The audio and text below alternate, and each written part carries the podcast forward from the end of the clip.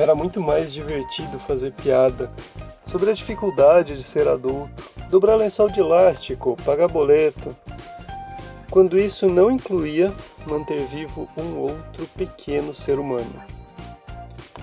Hoje o meu filho mais novo faz dois anos de idade, então eu resolvi falar um pouco sobre essa questão de como é ser pai. Eu tenho, para contexto, eu tenho uma outra filha também, uma filha mais velha de 4 anos e meio e esse de 2 anos.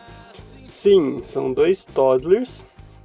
E se você sabe alguma coisa sobre crianças, é que toddlers são pequenos agentes do caos. É, é muito complicado você morar com dois pequenos gnomos raivosos. Então é muito comum a gente se trancar no armário para ouvir os próprios pensamentos. Para você ter uma ideia, eu gravo esse podcast agora, são nove e meia da noite eu estou aqui dentro do meu carro, que é o único lugar que eu consigo falar com um volume autossuficiente sem acordar as crianças. Então eu estou aqui no meu estúdio improvisado. Quando você tem filho, o problema é que você não precisa tirar carta, você não precisa tirar brevet para ter filho. É, ninguém te dá um, um manual de instruções, ninguém fala que placa Aliás, o problema não é que ninguém te dá um manual de instruções. É que as pessoas te dão cinco manuais de instruções diferentes e cada um fala uma coisa diferente.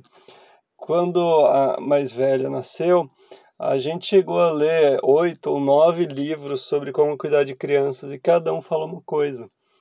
Então é meio desesperador, porque você tem que seguir, assim, por conta própria, seguir a sua própria intuição.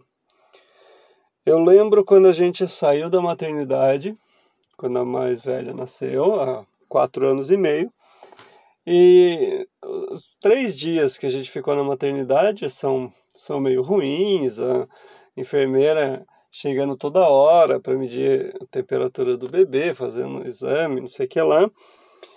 E aí você chega em casa com uma criaturinha recém-nascida, e aí? O que, que você faz agora? é meio desesperador, porque é, é aquela hora que caiu a minha ficha, eu falei, caramba, agora eu preciso ser um adulto de verdade. É, não é muito fácil, não é muito fácil não. Até porque os filhos parece que vêm para escancarar os nossos defeitos.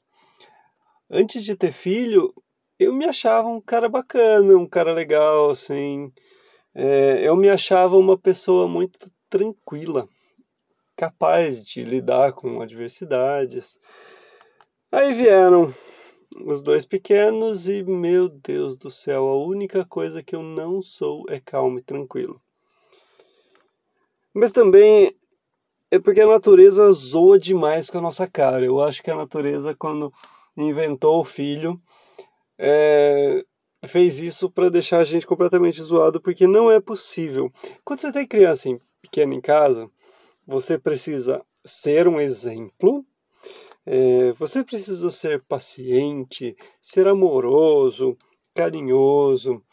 E ter filho é uma coisa que demanda uma energia, tanto física quanto mental, quanto uh, uma energia espiritual, porque é, é muito intenso.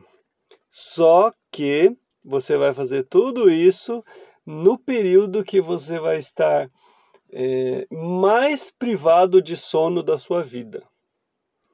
Você vai ficar sem dormir ou acordando de hora em hora, de duas em duas horas, seja lá que rotina tenha a criança, você vai ter lá o seu problema de sono e vai ter que ser tudo isso e a conta não fecha. Não dá para você criar filho como se fosse um sprint rápido, é realmente uma maratona. Só que é uma maratona com uma criatura pendurada no seu pescoço falando tô com fome e outra há duas horas fazendo barulho de galinha no seu ouvido.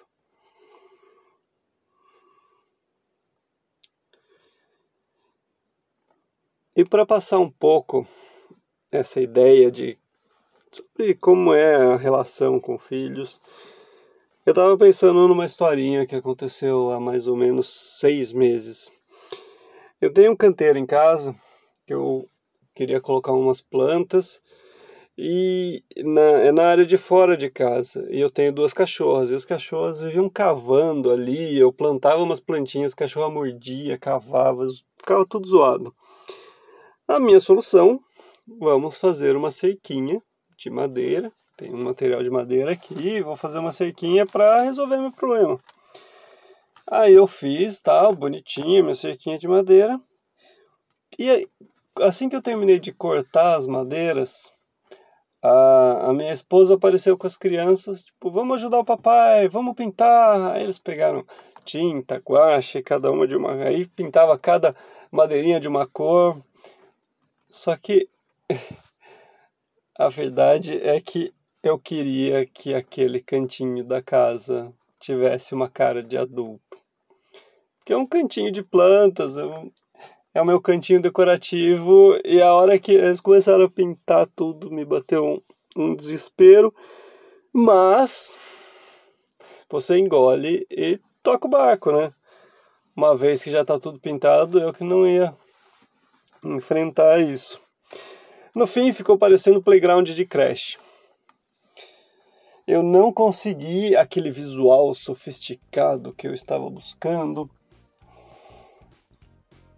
mas ao mesmo tempo, a, as crianças, é, elas se sentiram tão felizes de estar tá participando, de estar tá ajudando, de ter um pedacinho da casa que foram elas que pintaram e elas que ajudaram, que eu me pergunto qual a necessidade que eu tinha de ter um visual sofisticado naquele cantinho da casa. Para encerrar, a música de hoje é uma música que eu cantei muitas vezes para minha filha dormir, que é a música Deixa Ser do Teatro Mágico.